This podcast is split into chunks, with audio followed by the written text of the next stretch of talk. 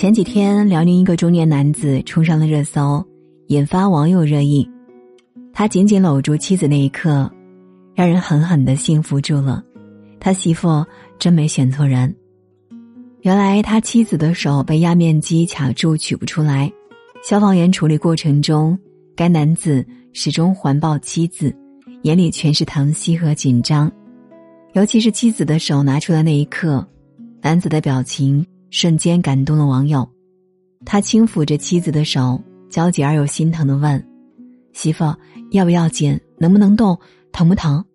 相比男子的慌张失措，妻子倒是淡定的安慰：“没事儿，可以动。”男子松了一口气，一把搂住妻子，脸颊不停的摩挲着妻子的头。那种由内向外流露的真情和暖意，戳中了网友内心的柔软。即便他长相普通、衣着朴素，但此刻的他却分外有魅力。培根说过：“对一个人的评价，不可视其财富出身，更不可视其学问高下，而是要看他的真实品格。”如果你想真正看清一个男人，不妨关注他在这五个方面的表现。第一是小事琐事看出真心。心理学家张怡君做《心灵花园》节目时，分享了自己的一件小事。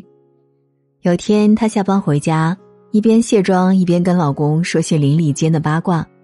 说着说着，张怡君觉得老公肯定不感兴趣，干嘛浪费时间？于是她停了下来。没想到。老公突然抬起头来问：“后来怎么样了？”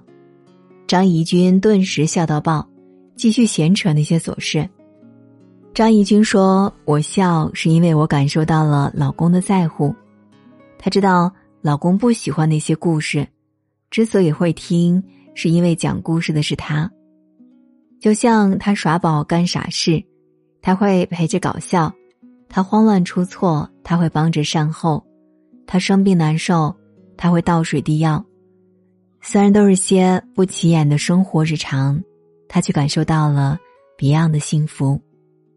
因为人下意识的言行举止，比刻意营造的浪漫温馨更能真实的反映情感内里。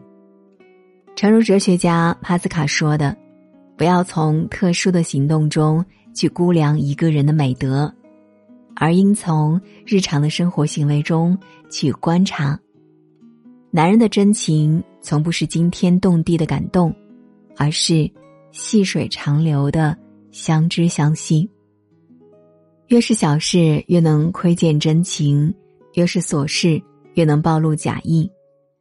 看多了细节上的温暖，才能真切的触碰到情的流淌，爱的潺潺。第二点是利益取舍，看出人品。有人说，利益是最好的照妖镜，能照出妖魔鬼怪，也能照出灵凤归龙。电视剧《人世间》中，周秉义与爱人郝冬梅曾是同班同学，但两人门不当户不对。周秉义是工人出身，郝冬梅的父亲是副省长。起初，郝家并不看好这段恋情。后来因为时代变迁，郝冬梅家走了下坡路。曾经高看他的亲朋好友，此时都对郝冬梅冷嘲热讽，唯有周秉义不离不弃，对他呵护备至。更难的是，周秉义当时在兵团表现优异，有机会被提拔成副团级军官。在那个年代，这是千人追万人求的跃迁机会。不过，周秉义想要晋升。必须跟郝冬梅划清界限。所有人都劝周秉义要识时务，郝冬梅也想过分手的可能，但周秉义放弃了千载难逢的机会，还主动向郝冬梅求婚。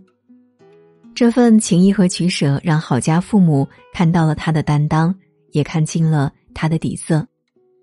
很喜欢一句话：如果一定要嫁人，一定要嫁给人品。因为人品不仅决定了生活的底线，也决定了感情的下限。在利益面前依然能保持初心的人，往往内心豁达，人品端正。选择这种男人，就是选择一份保障，他会成为你的港湾，而不是风浪。第三点，情绪波动看出教养。平时不知意，喜怒亏人心。男人的喜怒情绪中藏着他的真实涵养。你的教养价值千万一书中，金女士的择偶故事让人深有感触。金女士最初对艾先生颇有好感，每次约会她都体贴入微、嘘寒问暖，举手投足间透着绅士风范。一次外出吃饭，服务员不小心打翻了汤锅，艾先生的手被烫起一个小红点，其实不严重。艾先生却对服务员劈头盖脸的痛骂，不依不饶的训斥，直到经理说免单，他才善罢甘休。为点小事大动干戈，金女士觉得他气量太小，渐渐疏远了他。但与蔡先生相处时，打动他的也是一件小事。那天他们跟朋友狂欢，大家玩的太累太尽兴，想早点回家。清扫场地时。朋友想把所有东西全塞往垃圾袋，蔡先生却非要把饭菜和垃圾分开装，争执不下，朋友生气的甩手离去。蔡先生不急也不恼，独自收拾完后丢入垃圾桶。金女士有些纳闷，反正都是丢，何必多此一举？蔡先生解释说，万一有流浪汉翻到，若和垃圾混在一起，就没法吃了。金女士恍然大悟，被他贴心的举动所折服。同样是被冒犯触怒，有人一言不合大动肝火，有人恪守分寸宽以待人，甚至设身处地的为陌生人着想。所谓喜怒之间高下立现，真正的教养是一种发自内心的温柔，不管临喜临怒都能克己容人，有宽容他人的涵养。有平等待人的尊重，更有感同身受的慈悲。即使有情绪，也会用合适的方式表达，而不是在一喜一怒之间失了分寸。第四点，落魄低谷看出人性。什么时候最能看透人心？非常认同一个回答：在落魄时与低谷处，最能测出人心，试出人性。就像电影《滚滚红尘》里的张能才和于老板，两人都是女主人公沈韶华的爱慕者。于老板是一个胖胖的、不善言辞的生意人，张能才则是温文尔雅、能谈诗论词的翩翩公子。很快，沈韶华被张能才的风度、才华所吸引，不由自主的沉沦在他编织的温情和暖意中。然而，因时局动荡，张能才风光不再。为了吃一口饭，他转身投奔了房东太太，对沈韶华不管不顾，反倒是质朴憨厚的于老板始终如一的接济他，甚至卖掉家当，花重金带他出国避难。令人气愤的是，出国前夕潦倒不堪的张能才再次回到沈韶华身边，哭诉着对他的不舍。心软的沈韶华原谅了他，还把唯一的船票让给他。后来，张能才发现沈韶华无法上船，只是无助的喊了声“韶华”，而早已上船的于老板发现后，使劲推开拥挤的人群，拼命向岸边跳下去，随即双手护住哭泣的沈韶华，安慰道：“不哭，我在。”同样的境遇，对比两个人的差距，实在令人唏嘘。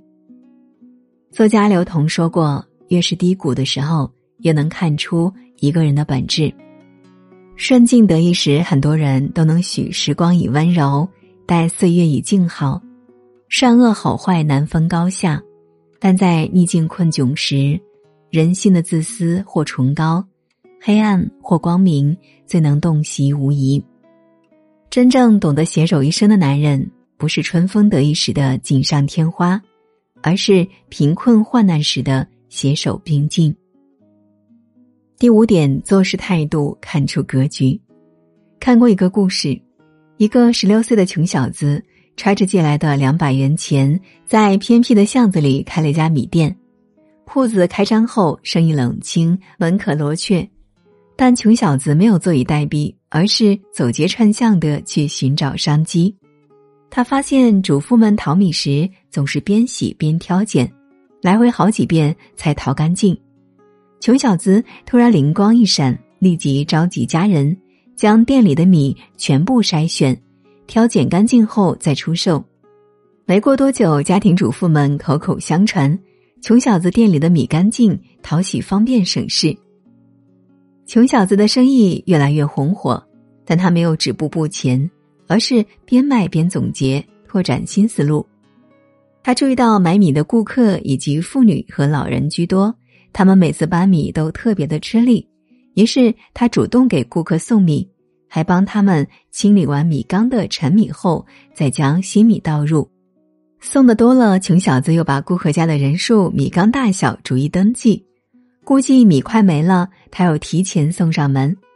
凭着这份认真态度，经过多年累积，穷小子最终问鼎了当地首富。他就是人称“经营之神”的王永庆。回溯他不平凡的一生，不难发现，一个男人的格局往往是在做事中锤炼出来的。格局小的人对人对事马虎应付，于是一步一滑的自陷泥淖。格局大的人却用精准高效的努力，一砖一瓦的迎向开阔人生。